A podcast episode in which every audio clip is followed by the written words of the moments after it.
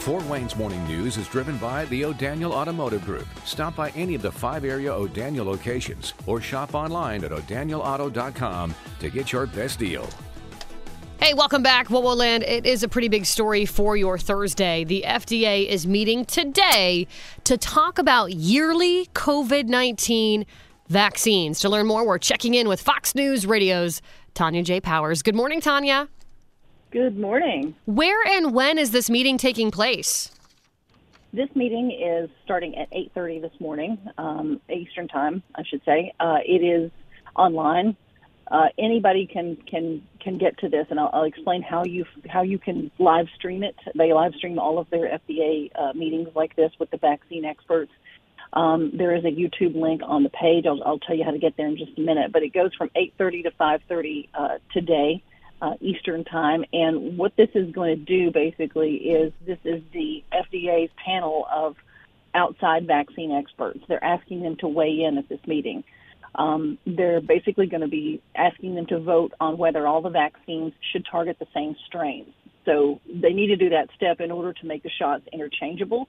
So you have the one COVID annual COVID shot like you would have your annual flu shot um, it, it basically would work the same way if this proposal is voted on and, and passed and everything.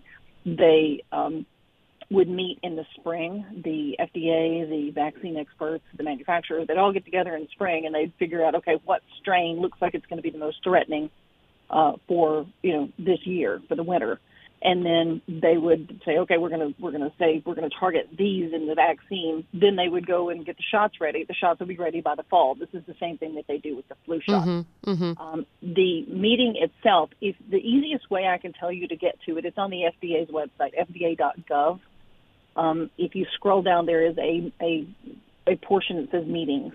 You can click on that. You can also just Google FDA Advisory Committee and there's a calendar link that will pop up. The first thing that pops up under FDA, you know, advisory committee yeah. on Google, it'll say, you know, uh, a calendar.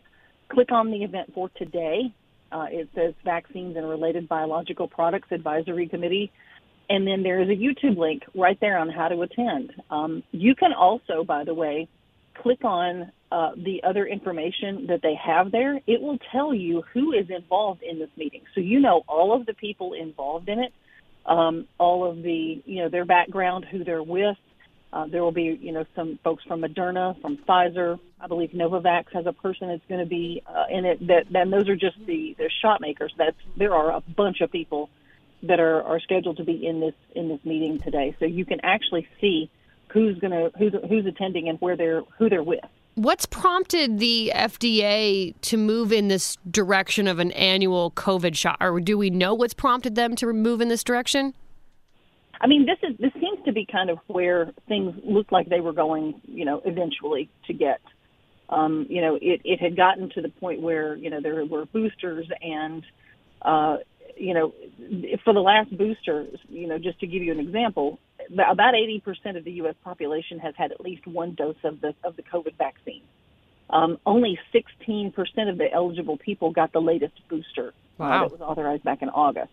So what they're doing is they're trying to, you know, make this, you know, a little bit easier. They're saying that the scientists with the FDA say most of us now have sufficient pre-existing immunity against COVID because of either vaccination or because we've had COVID or a combination of the two things um, that is enough to move to an annual booster, you know, shot. Basically, the like you said, the, the annual shot, like you would have the flu shot. So right. that's the reason that they're they're trying to move in this direction because enough of us have either gotten immunized or had it or both. Well, uh, really interesting stuff. We'll be sure to watch that meeting today, Tanya, and then I'm sure we'll check back in with you as details develop. Sure. And just a just a really quick point: if you'd ever like to put in questions or comments, on FDA meetings, anybody can ask a question. You have to submit hmm. it ahead of time.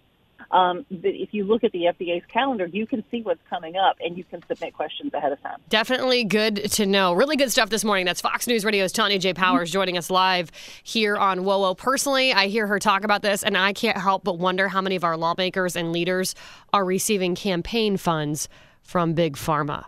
Kind of something interesting that uh, came out last night. Activist group Project Veritas, so take that as you will. This is where that's coming from.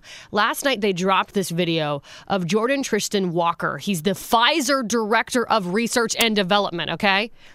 So Project Veritas drops this video last night where this gentleman, Jordan Walker, is caught admitting on video the big pharma giant is exploring mutating COVID 19 via directed evolution so the company can continue to profit off of COVID vaccines. Take a listen for yourself.